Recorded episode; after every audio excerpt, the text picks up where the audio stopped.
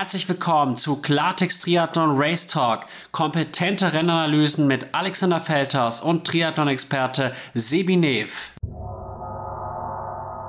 Hallo und herzlich willkommen zu einer neuen Folge Klartext Triathlon Race Talk mit Alexander Feldhaus und Triathlon-Experte Sebi Nev. Es war am Wochenende wieder verdammt viel los, allen voran natürlich die PTO US Open, aber dann auch noch die Ironman 73 EM in Tallinn, Ironman 73 Gdynia, ein Weltcup und so weiter und so fort, Ostseeman und da haben wir natürlich wieder viel Redebedarf. Hallo Sebi, wie geht's dir heute?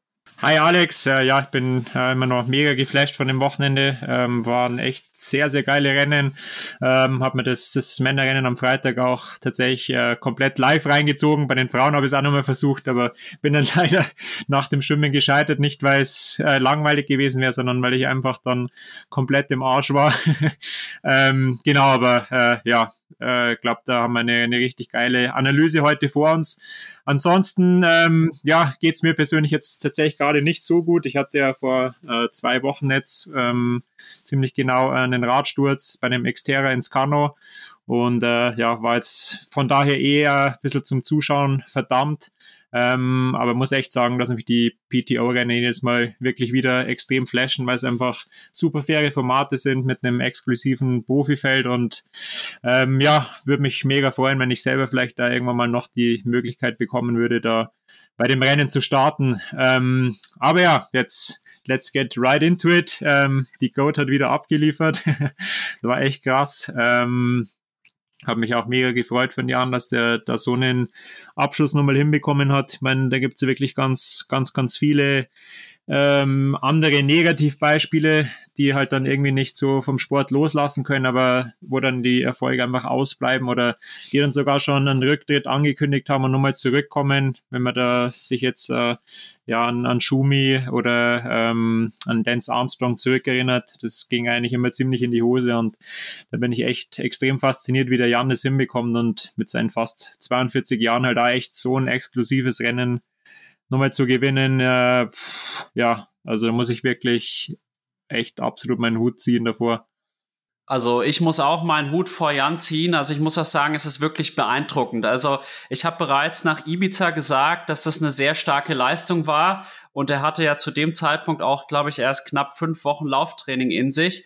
Und dann gab es natürlich Hamburg, wo natürlich dann auch viele gedacht haben, oh, was ist da denn passiert? Und anscheinend war es so, dass er halt an dem Tag wirklich vielleicht nicht den besten Tag hatte, so wie er es dann auch geäußert hat.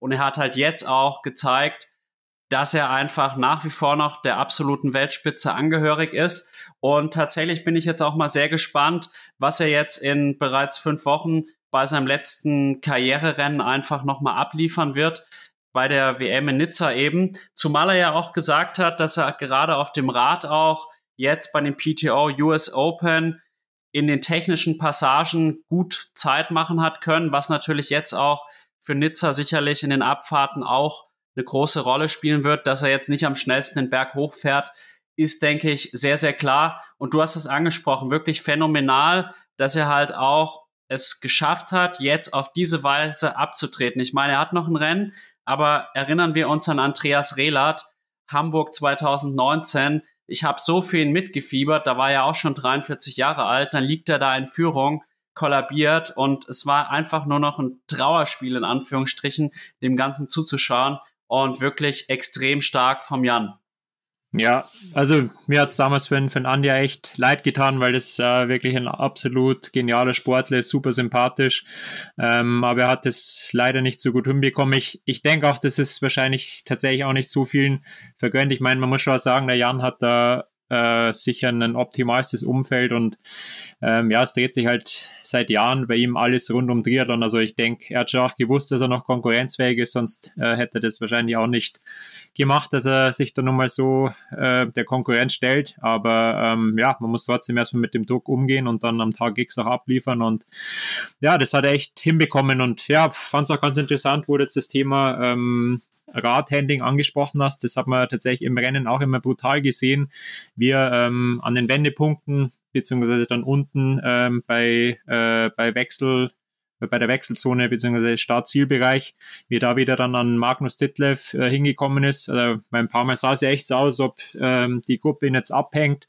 Aber ähm, ja, nach der technischen, technischen Passage war er wieder dran und ähm, generell ähm, wenn man mal schon gegen ihn geraced hat oder ihn halt auch so ein bisschen besser kennt, der kann echt brutal Radfahren. Also äh, bergab ist der schon eine Nummer, deswegen wird es echt super spannend in Nizza. Und äh, klar, ich denke, gerade so Jungs wie Sam Laidlow, die werden da am Berg schon alles in die Waagschale werfen, aber ähm, weil die müssen auch erstmal wegkommen. Also ich habe tatsächlich auch jetzt in, äh, in Milwaukee gedacht, dass der Ditlev auf jeden Fall alle in Grund und Boden fährt und mindestens irgendwie zwei bis drei Minuten rausfährt. Aber dem war ja dann auch nicht, das war ja dann auch nicht der Fall. Ähm, und ja, ich denke, da waren einige Faktoren jetzt in dem, in dem Rennen, ähm, die das, das Ganze nochmal deutlich interessanter gemacht haben und ähm, vielleicht am Jan auch so ein bisschen in die Karten gespielt haben. Aber bevor ich jetzt zu viel vorweggreife, äh, starten wir doch am besten mal chronologisch, Alex, oder? Da hast du recht, es ging ja los mit dem Schwimmen und ich muss sagen, dass dort eigentlich, ja, die zu erwartenden Namen halt vorne waren, also eben Aaron Royal, Dubrick, Kanute, Amberger, Beckegaard, Sharp, Frodeno. Am ehesten überrascht war ich tatsächlich noch von Christian Blumfeld. Da bin ich eigentlich im Vorfeld schon davon ausgegangen, dass er da eine kleine Packung im Wasser bekommt, auch aus den Erfahrungen der Vorjahre. Insofern, man muss wirklich sagen, eigentlich war das Rennen lange Zeit vom Rennverlauf her ideal für Christian Blumfeld und umso überraschender fand ich es dann eigentlich auch, dass er das Ganze dann doch nicht gewonnen hat, was natürlich auch an den Krämpfen gelegen hat, die er ja dann sowohl schon bei Einfahrt in die Wechselzone hatte, aber dann halt auch noch mehrfach auf der Laufstrecke, weil eigentlich beim Schwimmen lief es halt sehr, sehr gut. Und aus meiner Sicht äh, tatsächlich negativ überraschend, weil es tatsächlich Flo Angert, zu dem ich ja auch einen gewissen Bezug habe, weil er ja auch schon hier im Podcast zu Gast war. Das war doch für mich sehr überraschend im negativen Sinne, dass er über 1,20 hinter der Spitze lag, weil der ist ja früher deutsche Meisterschaften geschwommen, wirklich da auch vorne platziert gewesen etc. Und das ist ungewohnt bei ihm und da scheint im Moment wirklich eine gewisse Formkrise da zu sein, weil es ja auch beim Radfahren und Laufen nicht sehr, sehr gut gelaufen ist. Und ja, vielleicht hast du noch den ein oder andere Ergänzung auch zum Schwimmen, was dir noch aufgefallen ist.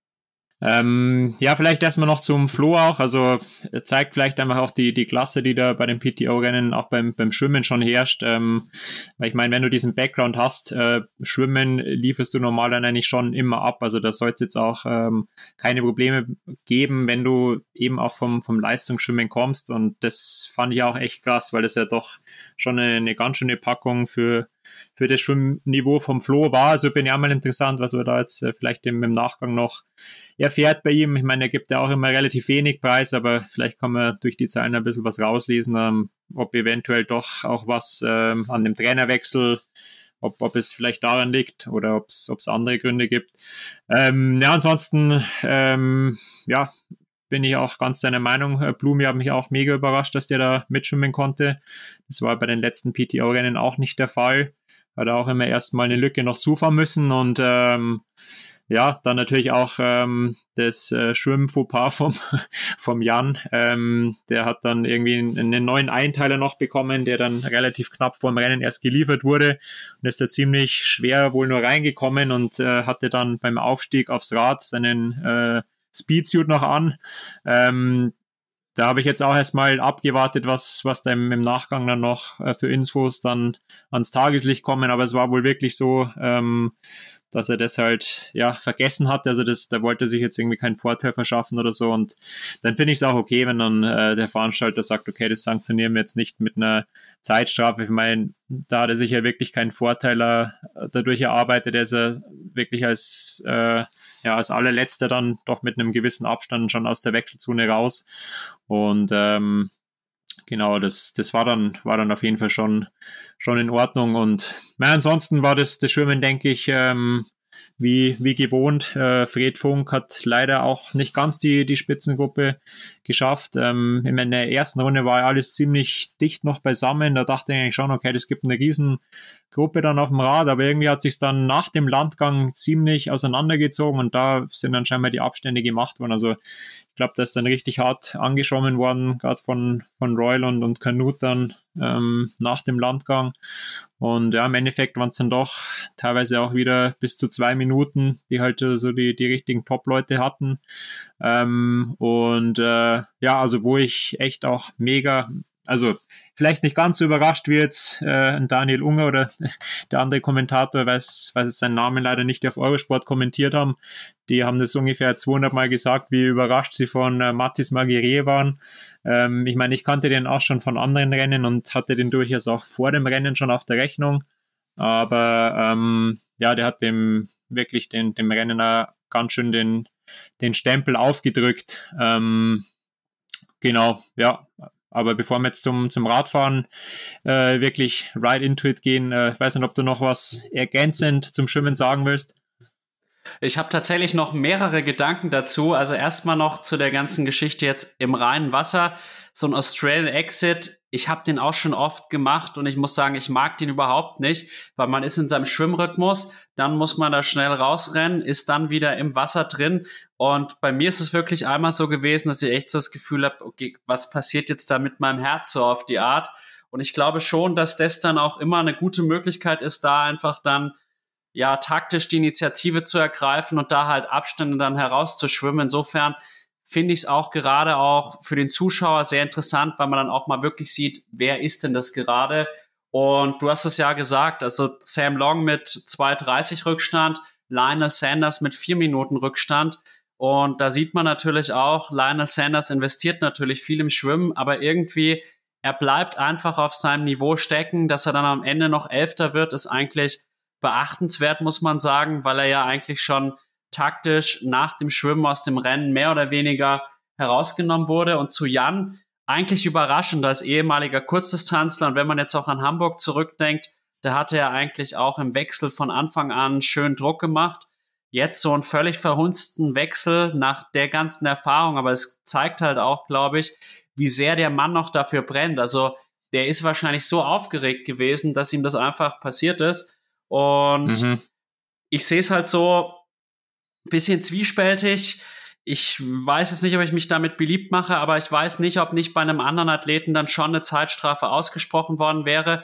Letztlich sage ich jetzt aber auch, betone das auch nochmal, es ist gut, dass es nicht so passiert ist, weil er hatte keinen Vorteil, er hatte eher einen Nachteil davon. Und insofern freut es mich irgendwie auch, dass die Zeitstrafe dann nicht ausgesprochen wurde. Aber wie gesagt, ich weiß nicht, ob das bei jedem Athleten der Fall gewesen wäre. Ja, ja, muss ich dir leider auch recht geben. Also das kann schon durchaus sein. Ähm, wobei ich da bei der PTO schon das Gefühl habe, dass da generell einfach alles viel professioneller abläuft. Ich meine, bei Ironman gab es ja vor kurzem auch wieder äh, eine sehr, sehr unnötige Disqualifikation wegen eines nicht geschlossenen Anzuges, wo anscheinend der Zipper sogar kaputt war, also den konnte er gar nicht richtig zumachen und der war aber trotzdem jetzt nicht komplett offen, also man war trotzdem halt oberhalb vom, vom Bauchnabel und ähm, ja, das war dann äh, natürlich schon, schon krass, ähm, wenn du dann bei einem 73 im Podium bist und dann wirst du im, im Nachgang wegen sowas disqualifiziert.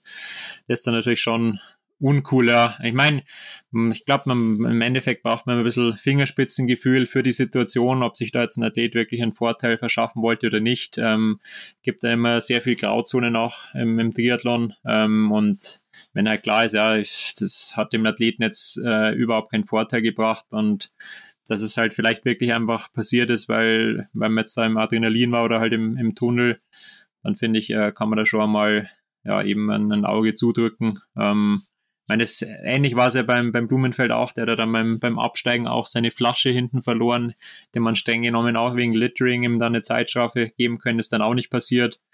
Ähm, und weiß nicht, was, was hinter den Kulissen dann, dann noch für, für andere äh, Zwischenfälle gegeben hat. Aber ich glaube, im Endeffekt gab es gar keine Zeitstrafen und irgendwo zeigt es ja dann auch, okay, das, das war halt trotzdem ähm, ja, ein professionelles Rennen. Man hat äh, hingeschaut, also es ist äh, nicht unerkannt geblieben und man hat ja auch reagiert und, und ein Statement dann dazu abgegeben und ich finde, so war das dann absolut im Rahmen.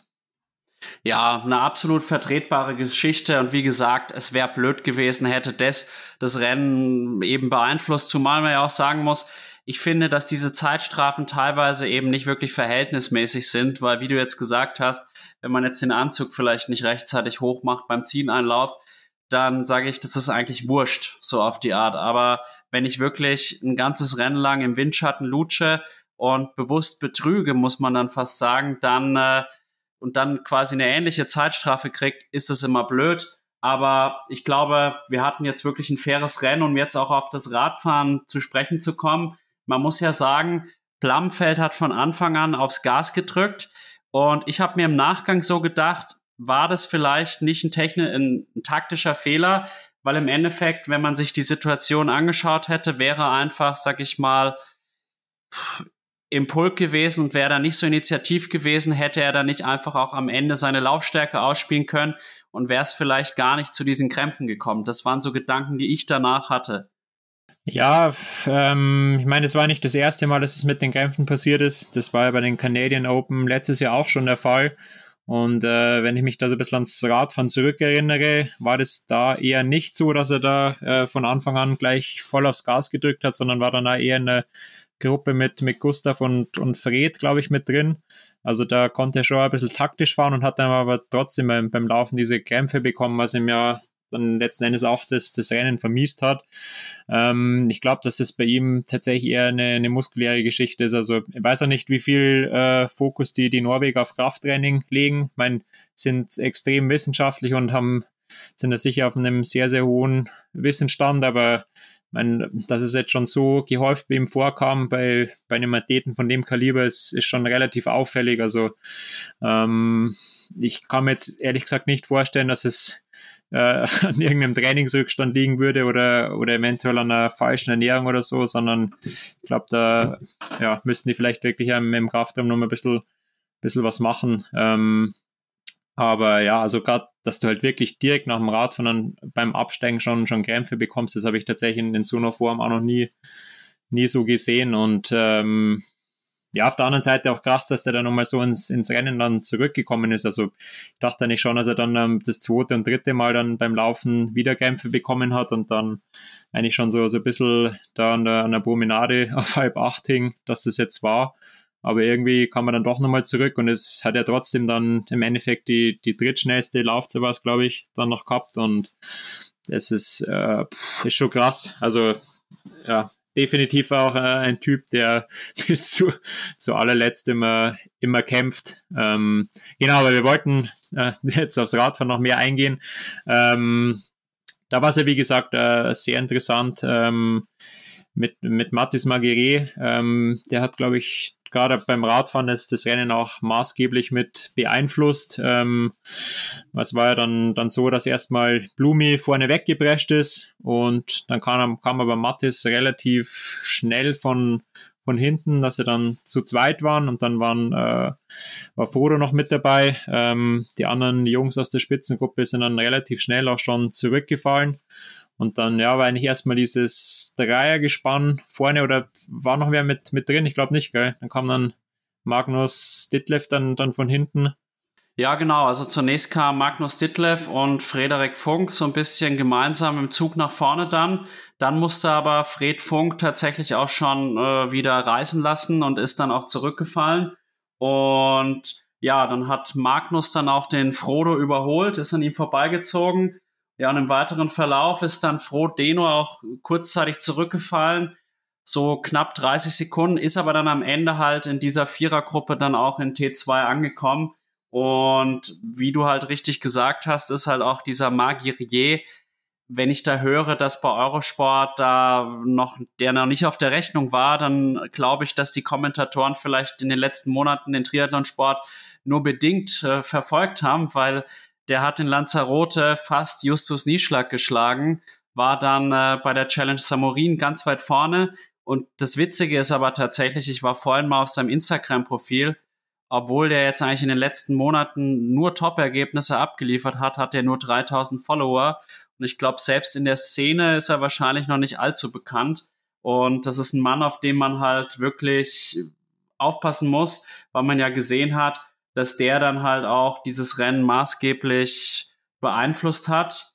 Und was mir jetzt zum Radfahren auch noch eingefallen wäre, weil es halt auch fürs spätere Laufen noch relevant ist, die technischen Probleme von Jason West, der ja irgendwie Probleme mit den Handlebars hatte, dass die irgendwie nicht ganz fest waren, was natürlich dann auch sehr gefährlich gewesen wäre.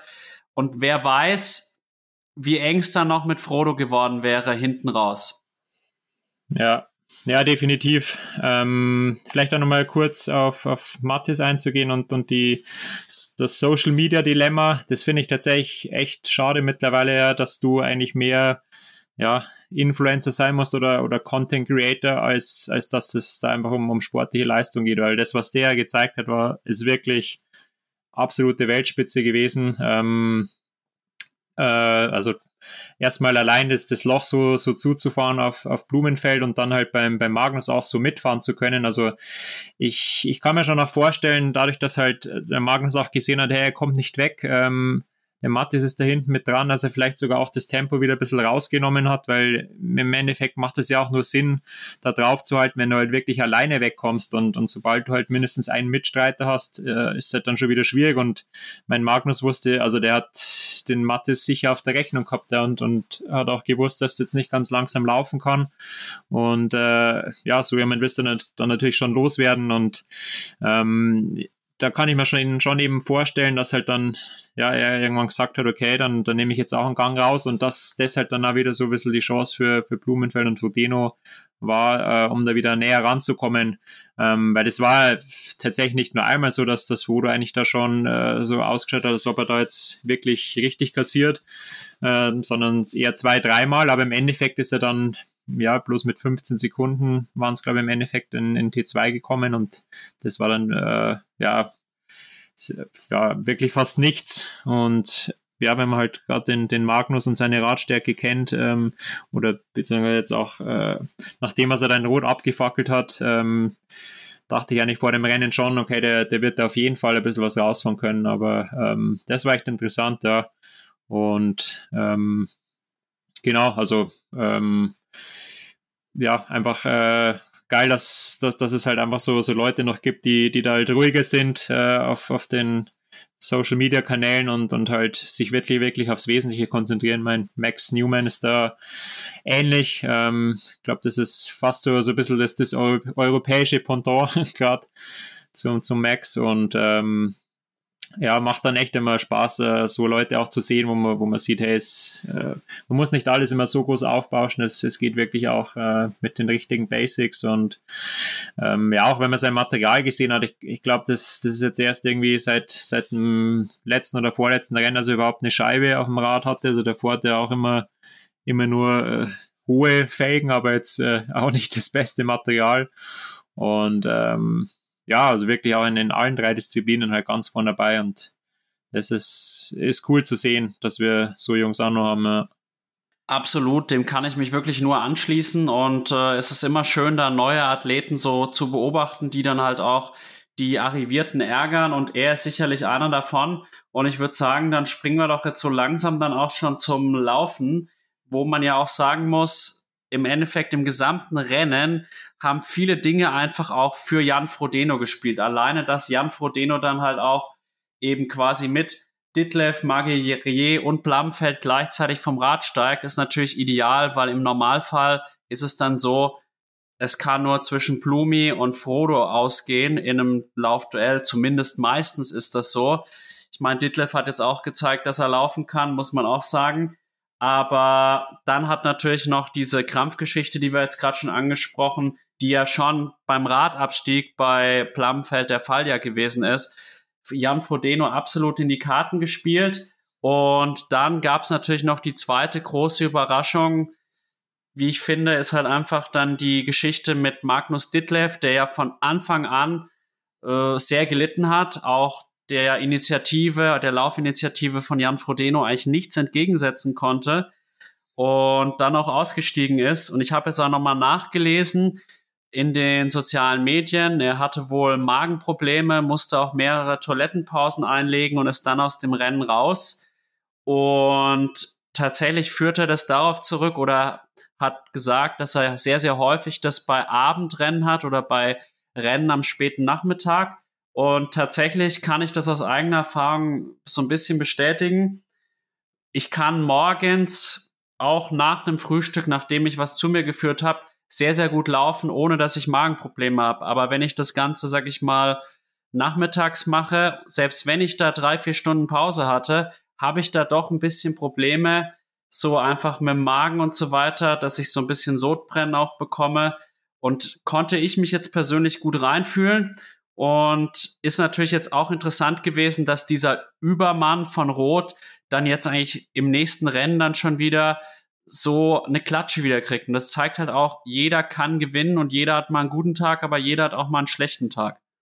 Ja, also das macht es halt äh, einfach bei jedem Rennen wieder so super interessant. Ja. Da werden jedes Mal die, die Karten neu gemischt und du kannst eigentlich im Vorfeld nie sagen, wer dann jetzt als, als Sieger hervorgeht. Und ähm, ja, interessante Thematik. Also ich denke, äh, beim Schwimmen und Radfahren lief noch alles nach Plan bei ihm. Ähm, ja, wie gesagt, beim Radfahren war ich tatsächlich schon ein bisschen überrascht, aber ja, der Marguerite kann richtig Radfahren. Ich meine, ich, ich habe letztes Jahr beim 73 Portugal bin ich äh, gegen ihn angetreten und ähm, er war dann vorne alleine weg.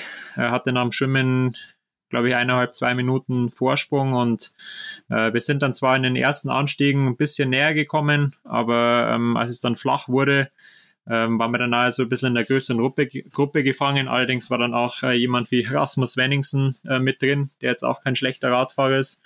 Und ähm, der hat wirklich uns alleine dann als 15-Mann-Gruppe in Schach gehalten. Und das ist schon echt krass, weil da verdammt viele gute Radfahrer mit drin waren und es gab dann auch immer wieder Führungswechsel. Also das ist jetzt auch nicht gebummelt worden. Und ähm, das, das muss man erstmal erstmal schaffen. Und ich meine auch, dass er halt alleine ähm, das Loch zu, zu Blumenfeld dann zugefahren ist und, und dann eigentlich auch erstmal als, als erster Initiator dann bei, bei Magnus mitfahren konnte, als, als der dann von hinten kam, zeigt schon, okay, der, dass der halt wirklich, wirklich was, was drauf hat am Rad. Ähm, und äh, ja, äh, beim, beim Laufen ja dann, dann ähnlich. Also äh, sagt man dann auch oft, okay, jetzt, jetzt hat er sich da beim, beim Radfahren verbrannt und äh, der wird jetzt beim Laufen leiden, aber das war ja auch überhaupt nicht so. Also der hatte wirklich super lange noch dagegen gehalten und ist halt einfach sein, sein Tempo gelaufen. Also klar, Frodo war halt dann einfach ein, ein, Tick schneller, aber im Endeffekt war das ja dann bloß ein bisschen über eine Minute, was er ähm, in der Endabrechnung dann, dann hinter Frodo war. Und ähm, das, das zeigt auf jeden Fall seine, seine große Klasse. Ja. Und ähm, ja, also mit, mit Magnus ähm, und, und, und der Laufgeschichte. Ähm, ich hatte da tatsächlich noch nie selber Probleme bei, bei Nachmittagsrennen. Also ich bin eigentlich tatsächlich eher ein Fan von, von späteren Rennen, weil ich eher das, das frühe Aufstehen nicht so gern mag. Ähm, aber kann es mir schon vorstellen, ähm, dass es jetzt gerade bei, bei der Routine, die er so hat, also ich ich glaube, dass der in Dänemark auch immer super früh äh, trainiert, ähm, weil die da immer Schwimm-Sessions äh, im Team haben, wo die dann teilweise um sechs schon am Beckenrand sind. Und wenn dein, ähm, deine biologische Uhr einfach darauf eingestellt ist und ähm, dann natürlich mit, mit Jetlag, mit Reiserei, kommt dann da sowieso das System noch mal ein bisschen durcheinander, kann es durchaus sein, dass es halt einfach doch das, der, der Tick too much war und auf der anderen Seite dann auch irgendwo auch schön wieder zu sehen, dass halt doch, äh, dass es doch auch irgendwo Menschen sind und nicht nur Maschinen, dass sowas halt e, eben auch jemand wie, wie dem Magnus passiert, ähm, der doch auch sehr, sehr kalkuliert ist. Also ich glaube, die überlassen da in dem Rennen wirklich gar nichts dem Zufall. Ähm, da er wirklich extrem professionell unterwegs. Das bestätigen mir auch immer wieder andere Profis auch. Also ich habe auch den, den äh, After Race Talk ähm, mit, mit Patrick Lange nach Rot angehört äh, bei, bei Jack Kelly und ja, er hat auch gemeint, ähm, er ist halt wirklich ein Athlet, der in einem Rennen, wo alles nach, nach Plan läuft, also so wie sie es halt berechnet haben, es ist ein Athlet, der super schwer zu schlagen ist und wird auf jeden Fall auch in, in Nizza äh, sehr spannend. Ich denke, das ist jetzt nicht unbedingt ein Profil, das ihm so gut in die Karten spielt, weil er doch ein bisschen ein schwererer Athlet ist. Ähm, was jetzt nicht unbedingt von Vorteil ist in den Bergen, aber die wissen ja trotzdem ganz genau, äh, wo die Passagen sind, wo sie dann äh, wieder Zeit gut machen können oder ja, welches Material sie halt dann auch wählen müssen, um dann in den, in den Bergen trotzdem maximal konkurrenzfähig zu sein. Also das wird auf jeden Fall echt super spannend. Genau, aber um wieder aufs Laufen zurückzukommen, ich meine, da war der Mann des Tages also definitiv Jason West, du hast es ja vorher schon angesprochen, er hatte leider einen Defekt beim, beim Radfahren, hat da wertvolle Zeit verloren. Aber ja, was sagst du zu der Laufzeit? Also ich finde es einfach nur abartig. Ich muss halt sagen, das war abnormal, weil man muss halt sagen, es waren fünf Minuten Vorsprung auf Leute wie Blumfeld, Frodeno etc. Und das Witzige ist halt auch einfach, dass man den Mann ja quasi nach T2 noch gar nicht richtig auf dem Schirm hatte, wie so oft. Ich meine, es ist jetzt mittlerweile bekannt, dass der verdammt gut läuft, aber dass er da so einen Sahnetag erwischt, ist wirklich unglaublich. Und vor allem dann auch hinten raus, dass er da teilweise dann wirklich deutlich unter drei Minuten gelaufen ist, den Kilometer. Das ist wirklich, das ist ja Kurzdistanztempo und zwar gutes Kurzdistanztempo. Und das ist aber vielleicht auch nochmal ein guter Punkt. Ich habe jetzt gestern auch nochmal ein Zitat von Fred Funk in einem Kommentar gelesen auf Instagram. Da wurde ihm so ein bisschen vorgeworfen, ja, warum bist du denn nicht einfach deine Zahlen gefahren? Und dann hat er halt gesagt, ja, das ist halt nicht Ironman, das ist halt wirklich Racen, quasi wie auf der Kurzdistanz. Und das zeigt halt dann auch irgendwo, dass man da wirklich ans maximale Limit gehen muss. Und das hat Jason West wohl wirklich geschafft. Tatsächlich ist es ein Athlet, der für mich noch so ein bisschen undurchschaubar ist. Also ich habe jetzt da nicht so viele nähere Informationen. Du hast jetzt aber gesagt, dass er wohl auch extrem äh, beachtenswerte Einheiten beim Laufen absolviert hat im Vorfeld in der Vorbereitung auf die PTO US Open. Ja, genau, also deswegen ähm, würde ich jetzt gar nicht unbedingt sagen, dass er einen Sahnetag hatte, sondern er hat es halt einfach geschafft, seine Trainingsleistung äh, wirklich, ja, also würde nicht mal unbedingt sagen, mehr als ab, abgerufen. Ähm, wie du gerade gesagt hast, ja, ich habe mir da ein bisschen schlau gemacht auch, weil ich das, das echt pervers finde, dass, dass man ja jemand wie, wie Jan und, und, und Christian da fünf Minuten einstellen. Gut, äh, Blumenfeld hatte Krämpfe, aber ähm, das ist schon echt äh, eine, eine ganz eine, eine andere Liga-Nummer. Und ich meine, er ist ja da im, im Schnitt ist er da irgendwas zwischen 305 und, und 309 gelaufen. Ähm, das, das ist absolut Geistesgang auf, auf dem Niveau. Also klar, bei der Kurzdistanz ist es, ist es jetzt gang und gäbe, da laufen die teilweise auch noch schneller, aber das sind halt nur 10 Kilometer und ähm, halt auch nur 40 Kilometer Radfahren davor und nicht, nicht 80 in Zeitfahrposition. Also das macht schon auch nochmal einen riesen Unterschied. Klar haben die bei der Kurzdistanz auch extreme Spitzen drin, wo die einmal brutal ins Taktat gehen müssen, aber in Summe können die sich einmal wieder erholen beim, beim Radfahren. Und das ist ja bei dem PTO-Rennen eigentlich überhaupt nicht der Fall, jetzt auch mit dem Race Ranger. Und da ist wirklich super fair gefahren worden, also das fand ich eben auch das Schöne an dem Rennen. Und äh, ja, da halt dann wirklich da so drauf, drauf zu laufen, das ist schon irre. Aber wie gesagt, ähm, der macht Einheiten äh, in der Vorbereitung, wo er halt drei bis viermal drei Kilometer ähm, deutlich unter neun Minuten alle läuft ähm, und, und hat er dann im Endeffekt irgendwie 12, 13 Kilometer mit einer 2,55er Durchschnittspace. Das ist wirklich abartig und dann, ja, ist es eigentlich logisch, dass man dann halt im, im, im Triathlon oder auf der Distanz äh, Richtung 3,5 bis 3,10er nach durchlaufen kann. Und ähm, im Endeffekt, ähm, klar, für ihn war es bitter mit dem Defekt, aber so hat es das Rennen halt super, super spannend gemacht. Ähm, ich denke auch, wenn es wahrscheinlich zwei, drei Kilometer länger gewesen wären, hätten die, die beiden, wären sie am Jan schon noch sehr, sehr nahe gekommen. Aber so war es halt so, ja, das gehört halt auch zum Rennen dazu und äh, ja, habe mich halt dann umso mehr für, für Jana nochmal gefreut, dass es halt in seinem vorletzten Rennen nochmal so, so ausging und äh, ja, aber dann halt auch die, die, diese, diese Battle dann an Platz 2 und 3 zwischen ähm, Christian und, und Jason, das war dann auch nochmal richtig cool. Ähm, da wusste man natürlich auch nicht, wo als dann der Jason auf Christian aufgelaufen ist, ähm, ob der da jetzt mitgehen kann oder ob, ob Jason ihn sofort stehen lässt. Aber Blumenfeld hat da sauber dagegen gehalten und äh, dann kam es echt nochmal zu einem richtig geilen Battle bis zur Ziellinie. Und ja, also hat mir echt mega geflasht, das Rennen. Wie gesagt, normalerweise bleibe ich da auch nicht bis drei in der Nacht auf, aber äh, da konnte ich einfach nicht abschalten.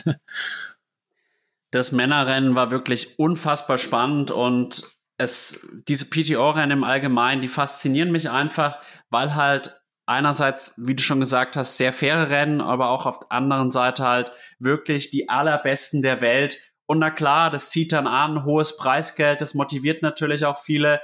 Manchmal habe ich mir so gedacht, ich weiß jetzt nicht, ob die Terminierung so klug ist, dass man halt auch beispielsweise die Asian Open dann äh, kurz ganz kurz vor der 73 WM in Lati ansetzt und so weiter, weiß ich nicht. Aber vielleicht macht das die PTO auch ganz bewusst, um da halt auch wirklich direkt in die Konkurrenz zu gehen, um sich da auch zu profilieren. Kann natürlich auch sein, aber unfassbares Rennen und äh, wirklich auch beeindruckend, wie dann Jason West quasi Plumfeld da ausgekontert hat und dann am Ende da wirklich ihn auch hat stehen lassen dann noch äh, Richtung Ziel. Das hat mich wirklich fasziniert. Und ich würde vielleicht noch die Situation nutzen, um vielleicht noch kurz auf Flo Angert und äh, eben Fred Funk einzugehen. Also Fred Funk war dann am Ende 13.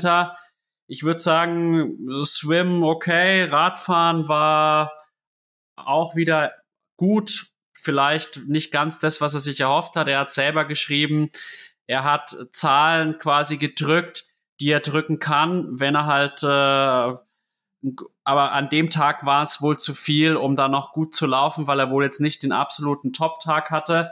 Und was auch noch ganz interessant ist, auch er hatte Krämpfe und musste deswegen sogar eine Zeitstrafe in Kauf nehmen, weil er halt eine, zu spät vom Rad abgestiegen ist, hat er auf seinem Instagram-Kanal geschrieben. Das fand ich doch auch relativ witzig, aber zeigt halt auch, wie sehr die Leute da ans Limit gehen wenn jetzt halt so viele Leute auch Krämpfe haben und jetzt, wenn man das Frauenrennen gestern verfolgt hat, die Australierin Ellie Salters auch in der Wechselzone wie Plumfeld, Krampf im Hüftbeuger und so. Also wirklich, wirklich richtig gut. Und ich glaube, das ist vielleicht auch ein ganz guter Übergang jetzt auf das Frauenrennen, das ja, sag ich mal, auch sehr, sehr spannend war und auch wieder tollen Sport geboten hat. The future is a hefty responsibility and not one that we take lightly. But then taking things lightly has never been what Hefty is about. That's why we've created the Hefty Renew program that turns hard to recycle plastics into valuable resources like park benches and building materials. To participate, simply fill up an orange Hefty Renew bag with accepted items, tie it up, and drop it in with your regular recycling. That's it. It's that easy. It's time to rethink recycling with Renew. Particular valued resources may vary by geography. More info available at heftyrenew.com. For the ones who work hard to ensure their crew can always go the extra mile, and the ones who get in early so everyone can go home on time, there's Granger, offering professional grade supplies backed by product experts so you can quickly and easily find what you need. Plus, you can count on access to a committed team ready to go the extra mile for you. Call, clickgranger.com, or just stop by. Granger, for the ones who get it done.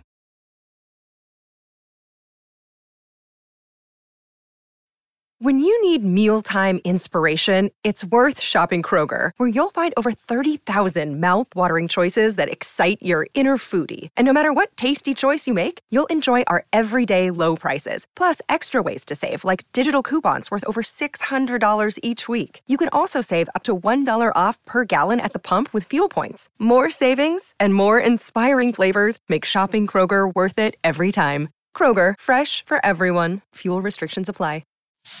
Ja, voll. Also wie gesagt, äh, ich wollte eigentlich den, den Doppelversuch wagen, mir beide Rennen live reinzuziehen, aber beim Frauenrennen äh, bin ich dann einfach doch irgendwann, musste ich irgendwann kapitulieren, weil ich so müde war.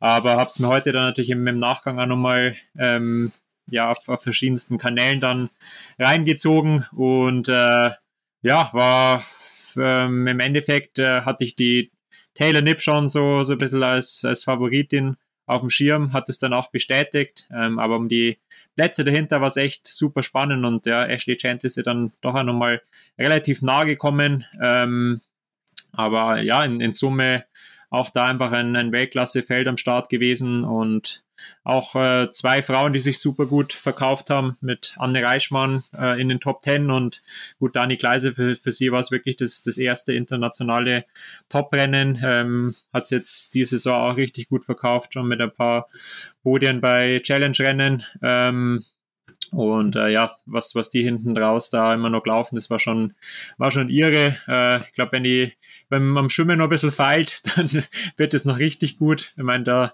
da muss, ist halt schon noch ein bisschen Potenzial da. Ähm, aber ansonsten ja, super starke Leistung und ähm, ja, generell einfach äh, auch bei, bei den Frauen ist da wirklich gefeitet worden bis, bis zum letzten Meter. Also ganz, ganz, ganz, ganz großer Sport war das auch. Dem kann ich mich nur anschließen. Und man muss halt auch sagen, jetzt zu Dani Gleiser ein paar Worte. Ich war sogar bei ihr persönlich mal zu Hause und die lebt auch wirklich für den Sport, für den Triathlon-Sport. Und im Podcast im Mai, da war einfach dieser, diese Teilnahme an einem PTO-Rennen noch sowas wie ein Traum für sie, eigentlich noch unvorstellbar. Und der ist jetzt halt auch Realität geworden, eben weil sie bei mehreren Rennen gezeigt hat, dass sie echt was drauf hat. Vor allem auch hinten ihr Laufpfund ist wirklich beachtlich. Natürlich muss man sagen, sie hat bei einigen Rennen jetzt so Rückstände beim Schwimmen zwischen sieben und neun Minuten, dass es gestern dann zwölf sind. Hat sie auch selber gesagt, das ist natürlich ein ganz, ganz, äh, ich denke, das kann ich auch so sagen, es war ein schwaches Schwimmen von ihr. Aber umso beachtlicher finde ich dann auch, dass sie halt beim Radfahren eine grundsolide Leistung zeigt und sie ist jetzt auch keine, die auf einer flachen Strecke da glaube ich, äh, bevorteilt ist, weil sie halt auch eine sehr kleine, dünne Athletin ist und dadurch halt wahrscheinlich nicht diese absoluten Wattzahlen treten kann. Das heißt aber, dass sie auch gestern echt gut aufs Pedal gedrückt haben muss, weil sie dann zwei Stunden gefahren ist. Und wie gesagt, ja im Endeffekt ohne Hilfe von keinem eine Unterstützung und dann auch noch diese mentale Stärke zu beweisen, drittschnellste Laufzeit und dann Platz ja. 21. Also ich glaube, da kann man nur den Hut ziehen und Anne Reichmann ist, glaube ich, genau in dem Bereich gewesen, in dem sie halt sich so bewegen kann. Also ich glaube, so Top-10-Platzierungen bei PTO-Rennen sind einfach so das, was sie kann. Vielleicht geht's an einem guten Tag auch nochmal weiter nach vorne. War ja auch schon bei mir im Podcast zu Gast. Hat ja auch schon bei den European Open echt ein gutes Rennen gezeigt. Und ja, letztlich muss man sagen, sicherlich nicht so extrem wie bei der Dani, liegt's aber auch bei ihr am Schwimmen weil sie halt dadurch auch schon immer gleich nicht in der besten Ausgangsposition ist. Und zugleich hat man aber auch beim Frauenrennen gesehen, dass es von Anfang an einfach viel weiter auseinandergezogen war. Also es schon beim Schwimmen haben sich viel mehr Lücken aufgetan, wie du ja sicherlich auch äh, heute bemerken konntest, wenn du dann die, sag ich mal, das Rennen noch mal so ein bisschen nachverfolgt hast.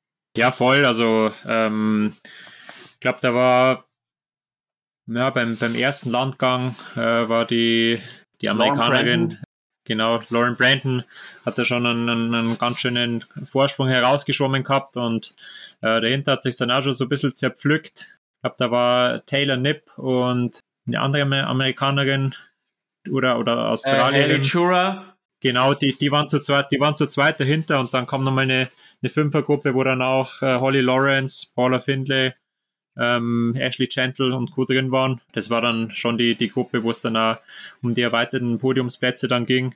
Ähm, aber ja, also da sind beim Schwimmen schon richtig Abstände gemacht worden. Das finde ich auch echt, echt krass, ja, dass da teilweise dann halt ähm, ja, bis zu, zu zwölf Minuten hagelt. Also weiß, weiß ehrlich gesagt nicht, wo, woran das liegt, dass, dass der bei den Frauen immer so, teilweise so große Abstände entstehen, weil im Endeffekt sind es ja auch alles Vollprofis, die da am Start stehen und ähm, mein klar, Sanders hat gestern auch vier Minuten gehabt, aber das ist halt schon was anderes als, als jetzt irgendwie, wenn selbst Anne Reichmann hat da glaube ich dann mit 32 Minuten schon fünf Minuten dann auf, auf Lauren Brandon gehabt oder, oder mehr sogar.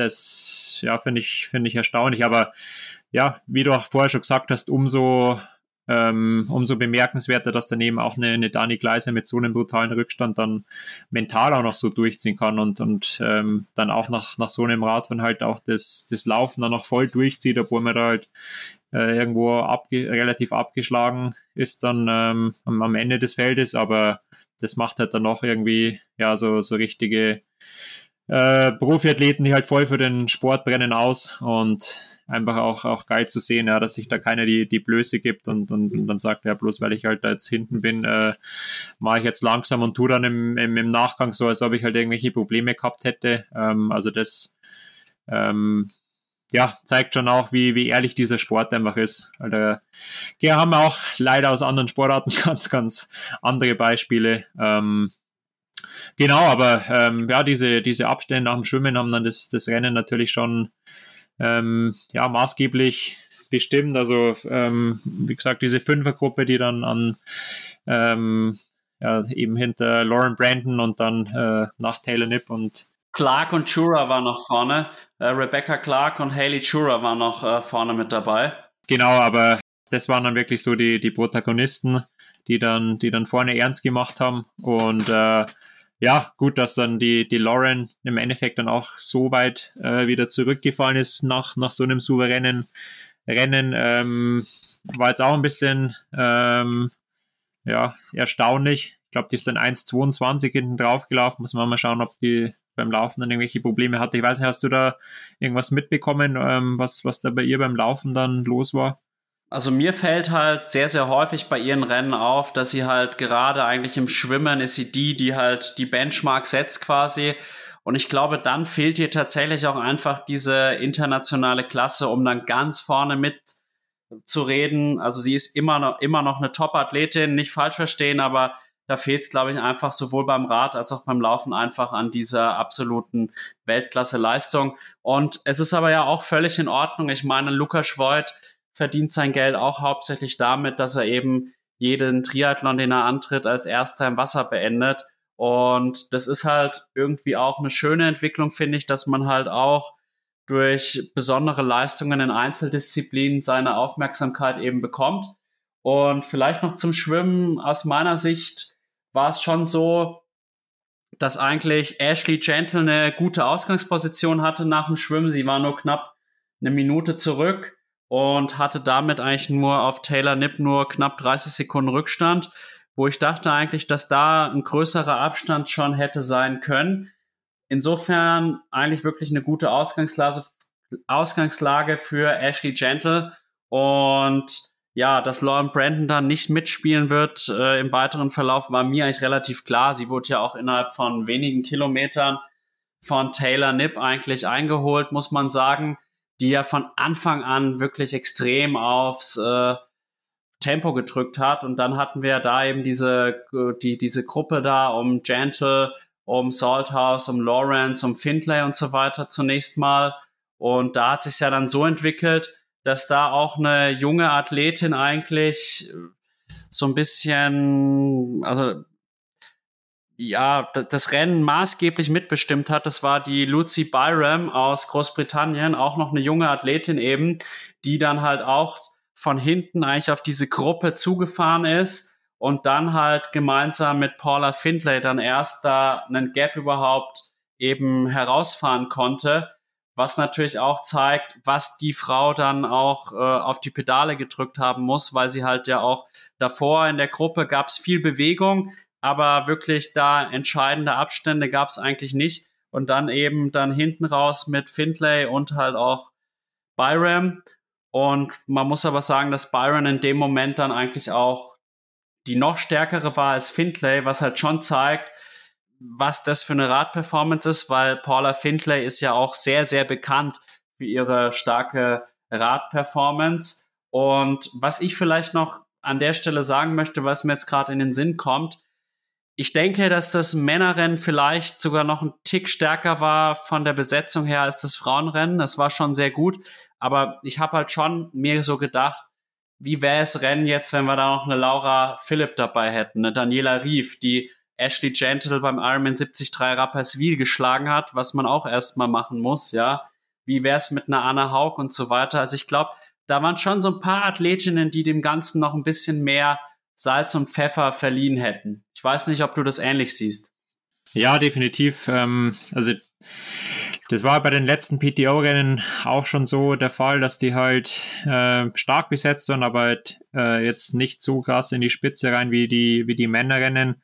Und ähm, ja, also ich will es jetzt nicht kleinreden, also eine, eine Taylor Nipp, äh, die, die hat schon am Rad echt einen Pfund drauf. Ich meine, die ist jetzt auch, äh, ich glaube, ist jetzt auch offiziell bestätigt worden, Teil von einem Profi-Radteam ähm, und äh, hat sich jetzt äh, so ja, sogar ein bisschen Richtung äh, Straße umorientiert. Ich weiß nicht, ob sie nächstes Jahr dann kompl komplett switcht oder ob sie es irgendwie äh, so ähnlich wie Cam Wurf versucht, unter einen Hut zu bringen. Ähm, aber ja, die kann natürlich schon richtig Trouble machen am Rad. Umso bemerkenswerter, wie du jetzt eben auch schon gerade angesprochen hast, dass die Lucy Byram eigentlich nicht viel langsamer unterwegs war äh, am Rad als die, die Taylor. Ähm, aber äh, ja klar, ich mit, mit Laura Philipp, die kann schon auch richtig Rad fahren, hätte man da auf jeden Fall nochmal, denke ich, ein bisschen einen anderen Rennverlauf gehabt mit Daniela Giff sowieso.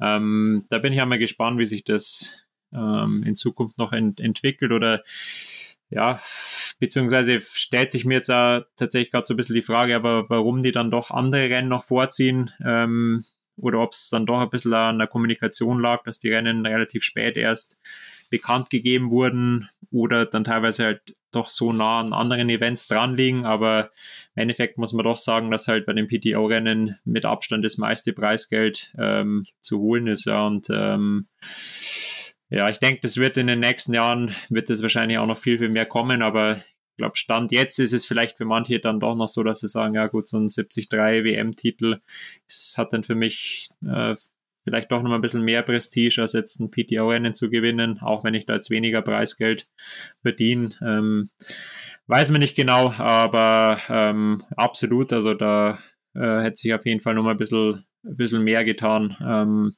dass halt vielleicht auch die, die Taylor dann doch nicht alleine so weit weggekommen wäre, ähm, dass es im Endeffekt dann doch relativ deutlich war, dass sie, dass sie gewinnt. Also gerade so, den, so eine Daniela Rüff hat da denke ich schon nochmal ein Wort mitreden können, weil ihr auch beim Schwimmen da wahrscheinlich nicht weit weg gewesen wäre, ähnlich mit, mit der Laura. Ja, und dann beim Laufen auf jeden Fall auch nochmal ein ähnliches Spiel, beziehungsweise hätte dann auch halt jemand wie Anne Haug dann nochmal da ihre Stärken ausspielen können. Also hätte mit Sicherheit das, das Rennen auch nochmal ähm, ein bisschen entscheidender äh, mitgeprägt. Ähm, aber ja, ähm, das war jetzt die, die Besetzung, die da vor Ort war. Und äh, ja, ich meine, auch eine ähm, Ashley Gentle ist nicht umsonst äh, PTO, ähm, im PTO-Ranking die Nummer 1 denke, sie ist halt auch einfach eine Athletin, die für die, die die PTO-Rennen einfach ja, sehr, sehr gut maßgeschneidert sind. Ähm, ich glaube, sie hat jetzt auch noch keine Langdistanz äh, so wirklich gemacht und 73 ist jetzt auch noch nicht so viele.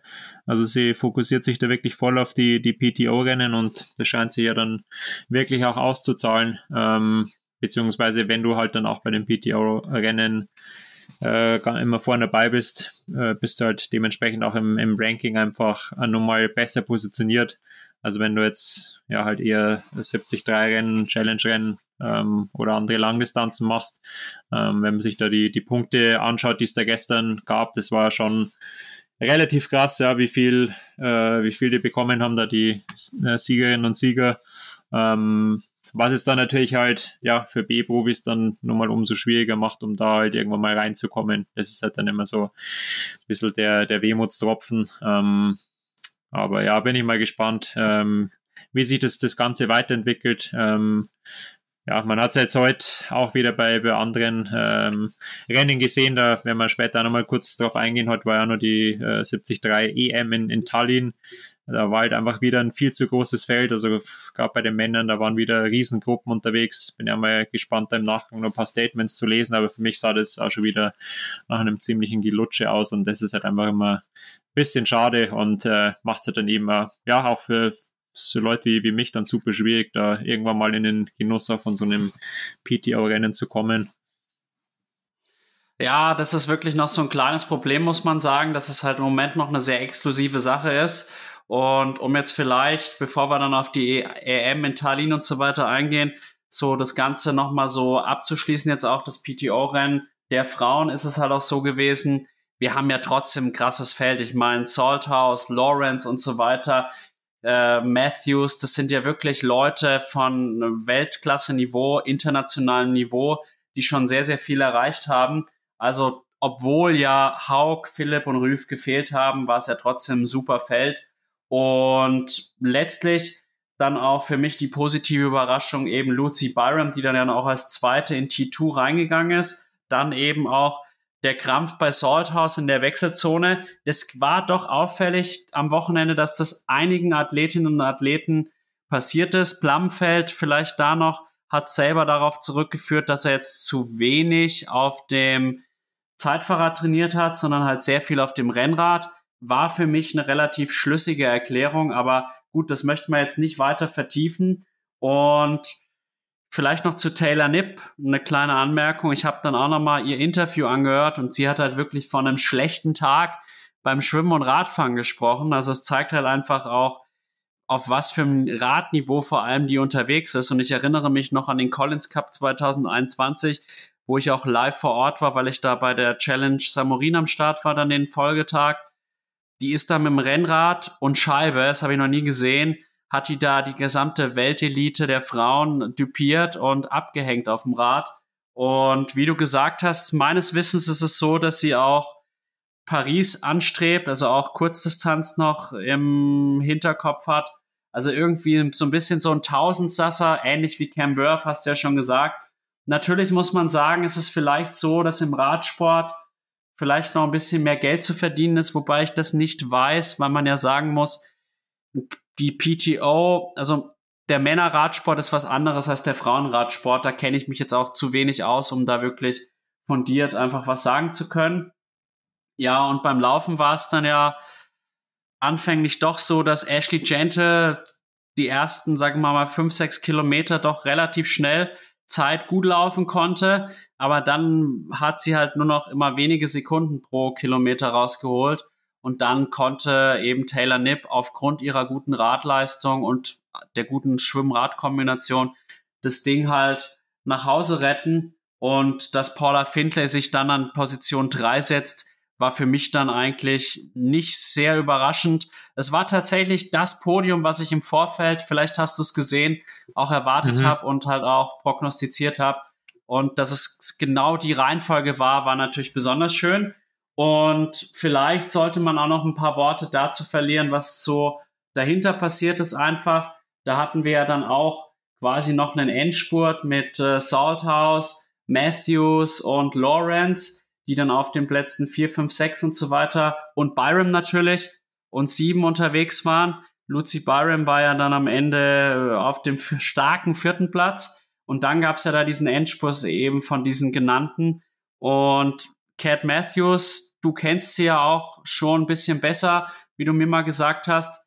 Wie schätzt du denn ihre Leistung ein? Man muss ja sagen, sie war ja doch seit der Ironman WM, wo sie ja leider gar nicht teilnehmen konnte wegen ihres Unfalls, so ein bisschen gebeutelt und ihr Weg war ja kein einfacher.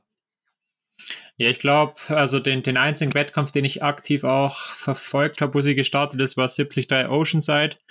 Da war sie zweite oder dritte. Also gewonnen hat der Tamara äh, Hewitt und, und, sie war auf jeden Fall auch auf, auf dem Podium. Genau. Ähm, äh, aber ich denke also, ihr Weg ist, ist trotzdem voll Richtung Nizza. Ich denke, dass sie jetzt auch schon voll in der, der Langdistanzvorbereitung drin ist. Insofern war es, glaube ich, für sie eher so, so ein bisschen ein Ding, das jetzt auf dem Weg dahin mitgenommen hat. Ähm, sie ist einfach ein brutaler Dieselmotor. Also ich war damals mit ihr auf Lanzarote im Trainingslager. Ähm, da war der, der ganze alte Gesemann-Trupp äh, noch dabei. Also mittlerweile sind ja jetzt ein paar neue Athleten dazugekommen und ein paar auch gegangen. Damals war Boris Stein auch noch äh, aktiv und da mit dabei und die ist da wirklich äh, die, die langen Radausfahrten äh, problemlos bei uns mitgefahren und wir haben jetzt nicht gebummelt und ja, gerade wenn man halt einen Boris kennt, wie der halt Rad fährt und der hat beim, beim Radfahren, also seine Devise war, äh, nie unter 250 Watt Average heimzukommen. das, deswegen ist er dann noch oft mal allein gefahren, aber ähm, ja, das musst du als Frau schon erstmal schaffen, dass du da mitfährst. Also selbst im Windschatten ist es dann schon gar nicht so ohne, vor allem Lanzarote ist er dann auch doch eine bisschen eine hügelige Insel. Ähm, und ja, die hat er wirklich, also das war abartig, wie die, wie die da äh, mitfahren konnte und, und, und beißen konnte. Und ähm, deswegen glaube ich einfach, dass sie die längeren Distanzen noch ein bisschen mehr liegen. Das hat sie in der Vergangenheit ja schon bewiesen. äh, bei der WM in, in St. George war sie auch auf dem Podium. Ähm, das war ein brutal starkes Rennen von ihr. Und äh, ja, ich denke, da werden wir jetzt auf jeden Fall auch noch viel von ihr sehen, weil ich denke, bis dahin ist jetzt auch nochmal genügend Zeit, dass, dass man dann wirklich auch den, den Trainingsrückstand, den sie jetzt durch den Unfall hat, der komplett aufholen kann. Und sie bringt einfach auch so viel Talent und Willenskraft mit. Ähm, trotzdem aber auch die äh, nötige Lockerheit. Also ist echt eine super nette und entspannte Athletin, mit der man echt mal Spaß haben kann und mal, mal äh, Party machen kann. Ähm, die hat dann auch in den Lanzarote eben nur Geburtstag gehabt. Ähm, das war dann Richtung Ende des Trainingslagers und ja, hat dann schon gut auf den Putz gehauen. Es war, war echt ziemlich cool. Ähm, genau, von daher werden wir da, denke ich, noch, noch einiges von ihr sehen. Ähm, und insofern, ja, schätze ich die, die Leistung wirklich äh, so ein, dass es äh, komplett im, im Rahmen ihrer Möglichkeiten ähm, jetzt war. Und ich glaube jetzt auch nicht, dass sie da unzufrieden ist und ich glaube jetzt auch nicht, dass sie im Vorfeld äh, sich da selber eine, da in, die, in die Favoritenrolle ähm, gesetzt hätte. Also war, war, denke ich, alles sehr, sehr kalkuliert. Ähm, genau. Äh, ja, noch ein abschließendes Wort von dir, sonst können wir vielleicht noch kurz über die anderen Rennen quatschen, die am Wochenende noch waren. Würde ich auch sagen. Also das Momentum, sag ich mal, hatte sie, glaube ich, so 2022 eigentlich vor ihrem Unfall, die Cat Matthews. Und es hat mir halt nochmal gezeigt, es ist, man kann nie irgendwie davon ausgehen, dass in der Zukunft alles so läuft, wie man sich's vorgestellt hat. Gerade im Triathlon nicht, gerade im Hochleistungssport nicht. Da braucht wirklich nur ein Unfall passieren. Und da, ich meine, Tim Don ist uns, glaube ich, allen bekannt. Der war auch richtig stark, dann dieser schwere Unfall und so weiter. Und das zeigt halt aber auch, wie nachhaltig auch so ein Unfall dann auch so ein weiteres Sportlerleben beeinflusst. Und ich finde es wirklich beachtenswert, wie sie sich da zurückkämpft. Und ich denke auch, dass da noch in Zukunft einiges von ihr zu sehen sein wird, vorausgesetzt eben, sie bleibt dann gesund und hat nicht weitere Rückschläge wie diesen Unfall. Und ich glaube, ja, es sollte auch noch auf die anderen Rennen eingegangen werden. Ich glaube, allen voran war natürlich da auch die 70.3 EM in Estland äh, zu, zu nennen, wo man ja sagen muss, auch gut besetzt, gerade auch bei den Frauen. Und bei den Männern hatten wir auch jetzt einen durchaus bekannten Namen mit Peter Himmerick als Sieger. Ja, genau, so ähm, Frauenpodium war, war richtig stark. Ähm, also ich glaube, wenn die Mädels auch in ähm, Milwaukee gestartet wären, die hätten da gut äh, Zunder geben können. Ähm, ja, war auch sehr positiv überrascht von der Imogen. Die hat echt äh, sehr, sehr lang Konter gegeben, auch der Laura. Also es war kein Spaziergang für die Laura heute. Ähm, und dann natürlich auch mit ähm, Emma Pallant Brown. Emma, Emma Pallant, genau. Ähm, die, die ja dann von, von hinten zuerst auch relativ nah noch lang ran, rangelaufen ist. Ähm, aber im Endeffekt äh, hat es dann auch nicht mehr ganz bis nach vorne geschafft. Ich glaube, ähm, am Ende ist ja dann auch ein bisschen die Luft ausgegangen, aber ähm, ja, auch ein super starkes Podium. Also ich glaube, die war fast bei, bei jedem Mitteldistanzrennen dieses Jahr ähm, ist sie auf dem Podium gestanden. Und ähm, ja, hatte generell auch so den Eindruck, dass es bei den Frauen mal wieder ein faires Rennen als bei den Männern war. Also Peter Hemerick hat auf jeden Fall mega verdient gewonnen. Ähm, das waren wirklich die einzigen zwei, die sich beim Radfahren ein bisschen lösen konnten. Er mit Mike Phillips, ähm, dem Neuseeländer. Und ja, dahinter war halt so das übliche 15 ähm, bis 20 Mann Geschwader.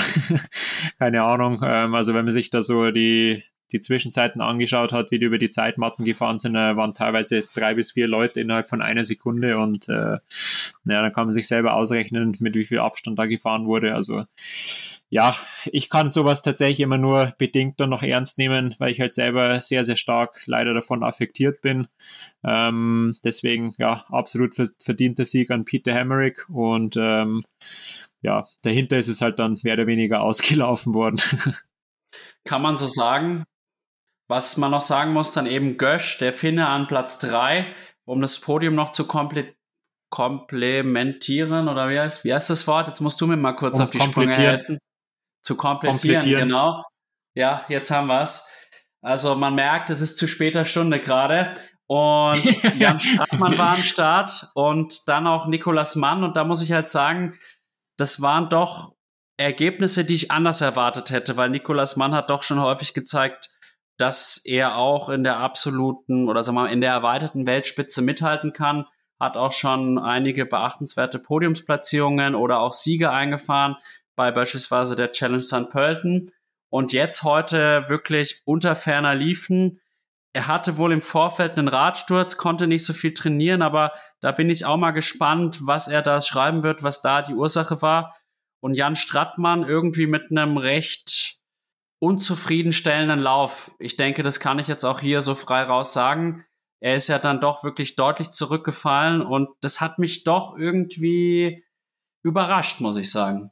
Ja, also da bin ich auch gespannt, was im, im Nachgang dann noch kommt. Ähm, ich glaube, er hat sich das Rennen auch ein bisschen anders vorgestellt. Also er hat im, Vorfeld auch angekündigt, dass er beim Radfahren auf jeden Fall ordentlich Krawall machen will und äh, das ist ihm ja nicht wirklich gelungen und also meine Theorie, ähm, so wie ich das Rennen halt jetzt von außen mitbekommen habe, ist, dass er wahrscheinlich auch mega angefressen war, dass er halt nicht weggekommen ist und dass sich dann so eine Riesengruppe gebildet hat und dann hat er vielleicht auch einfach gemerkt, er hat nicht die, die Laufbeine heute und dass er halt dann äh, irgendwann gesagt hat, okay, eigentlich ist mir das Rennen jetzt egal, weil ich, ich kenne es von mir selber auch, wenn du halt so viel investierst und eigentlich gut in Shape bist und äh, dann hast du halt wieder so eine Situation, wo sich dann eine, eine Riesengruppe bildet und wo du halt auch weißt, ey, das sind auf jeden Fall äh, zwischen drei bis fünf, sechs, sieben Leute drin, die halt richtig brutal noch laufen können, wenn sie jetzt äh, sich beim Radfahren auch entsprechend schonen können. Und ich meine, klar, da waren auch wieder ein paar Kurzdistanzen mit drin. Ähm, weiß nicht, wo,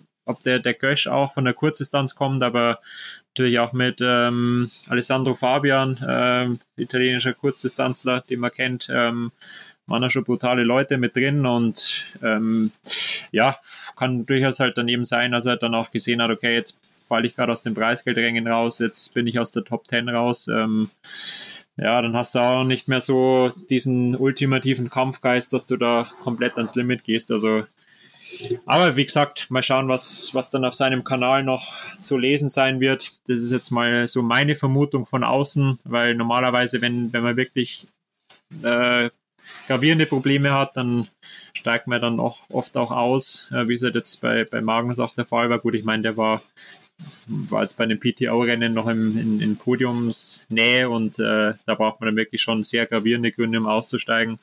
Deswegen, äh, das war jetzt natürlich beim, beim Jan schon ein bisschen was anderes, weil er war dann nach dem Radfahren eigentlich jetzt schon nicht mehr so in einer aussichtsreichen Position.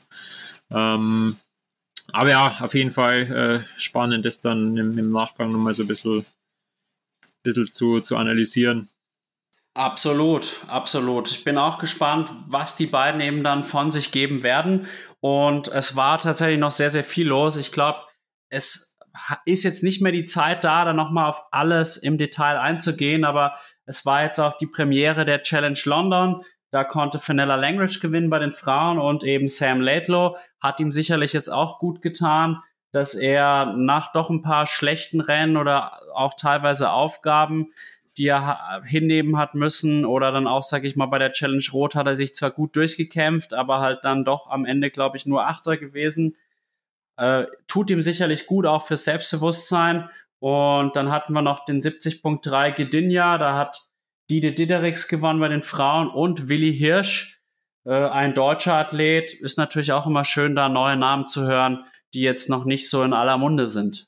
Ja, auch äh, einer aus dem CISO-Training-Squad, trainiert auch bei Mario Schmidt-Wendling. Ähm, der hat ja äh, beim Drumersee jetzt so sein Comeback in die Saison gegeben. Ich glaube, der hatte ja ein bisschen Probleme mit Corona und hat jetzt mit seiner Bachelorarbeit noch ein bisschen rumgedoktert und äh, da ging es auf jeden Fall mit, mit einem Podium gleich mal in die richtige Richtung. Ähm, und ja, jetzt dann mit einem Sieg so nachzulegen, ist natürlich schon echt stark. Vor allem, er war in der Vergangenheit immer so ein bisschen als, als guter Schwimmer halt bekannt. Ähm, ich kenne ihn auch selber von dem einen oder anderen Rennen. Ich glaube, in Darmstadt bin ich das letzte Mal in der Bundesliga gegen ihn gestartet.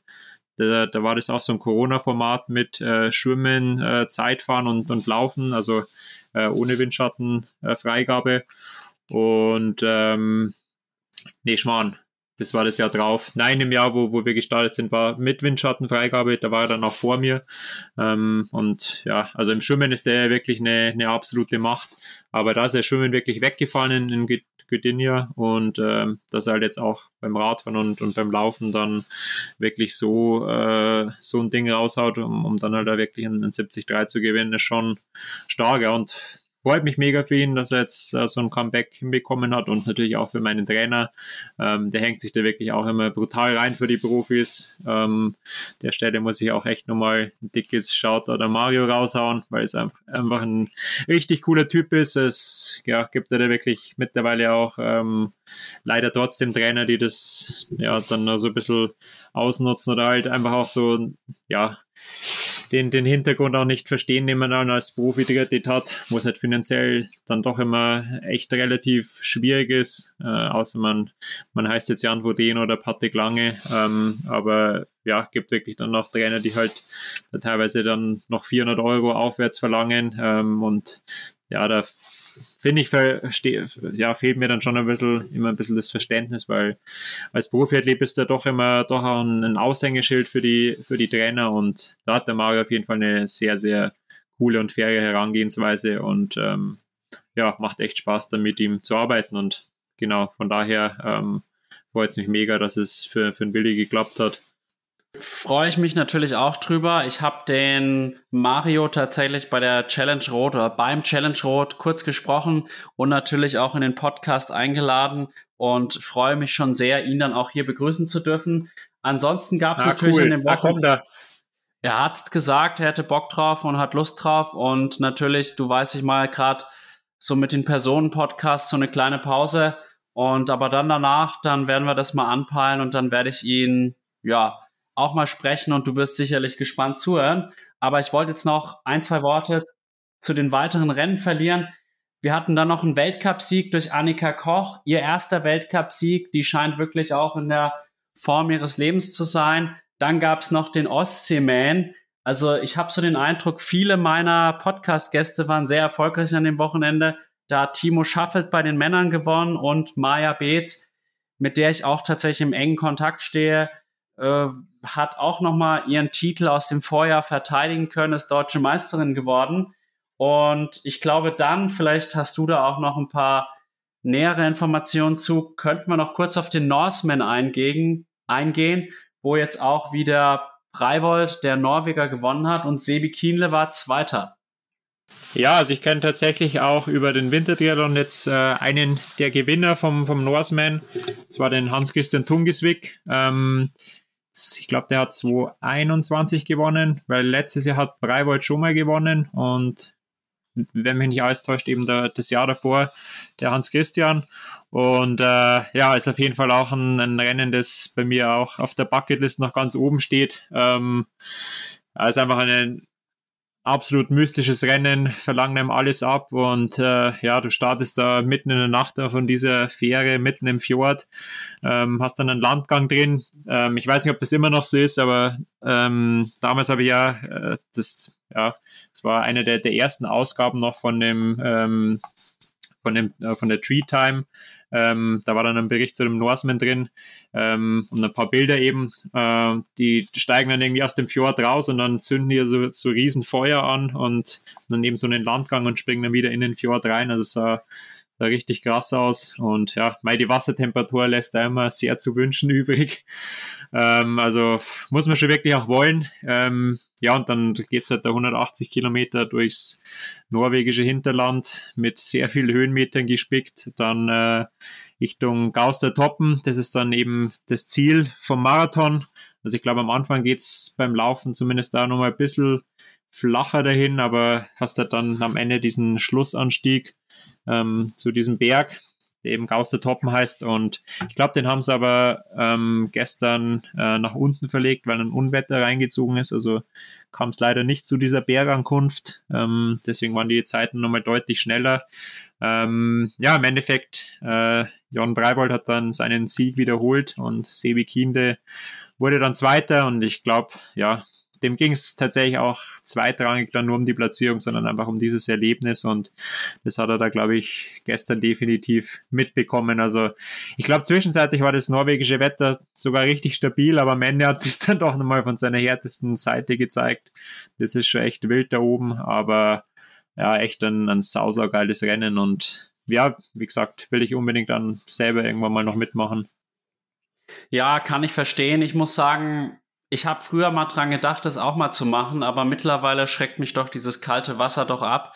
Und ich habe auch festgestellt, ich performe bei Hitze besser als bei Kälte, habe ich mittlerweile gelernt. Und deswegen vielleicht doch nicht. Aber was ich noch sagen wollte, das war, es gab natürlich ein Novum jetzt noch.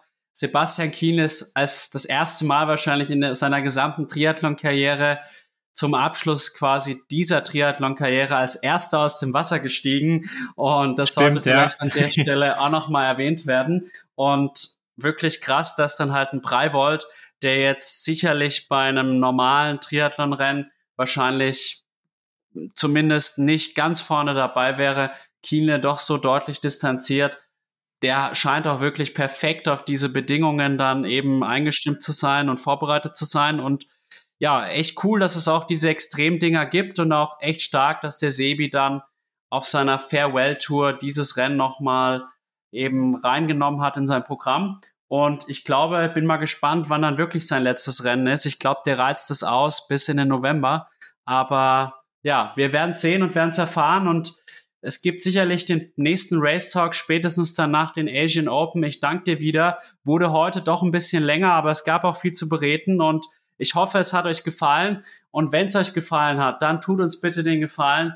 Lasst uns positive Bewertungen auf Spotify, Apple Podcasts und Co. da. Würden wir uns sehr freuen. Und natürlich auch über eine kleinere Spende, ja. Auf PayPal oder Red Circle freuen wir uns sehr, weil ihr wisst, es ist viel Arbeit dahinter. Und da freut man sich auch über eine kleine Anerkennung. Und in dem Sinne wünschen wir euch jetzt eine gute Trainingswoche. Haut rein und bleibt gesund.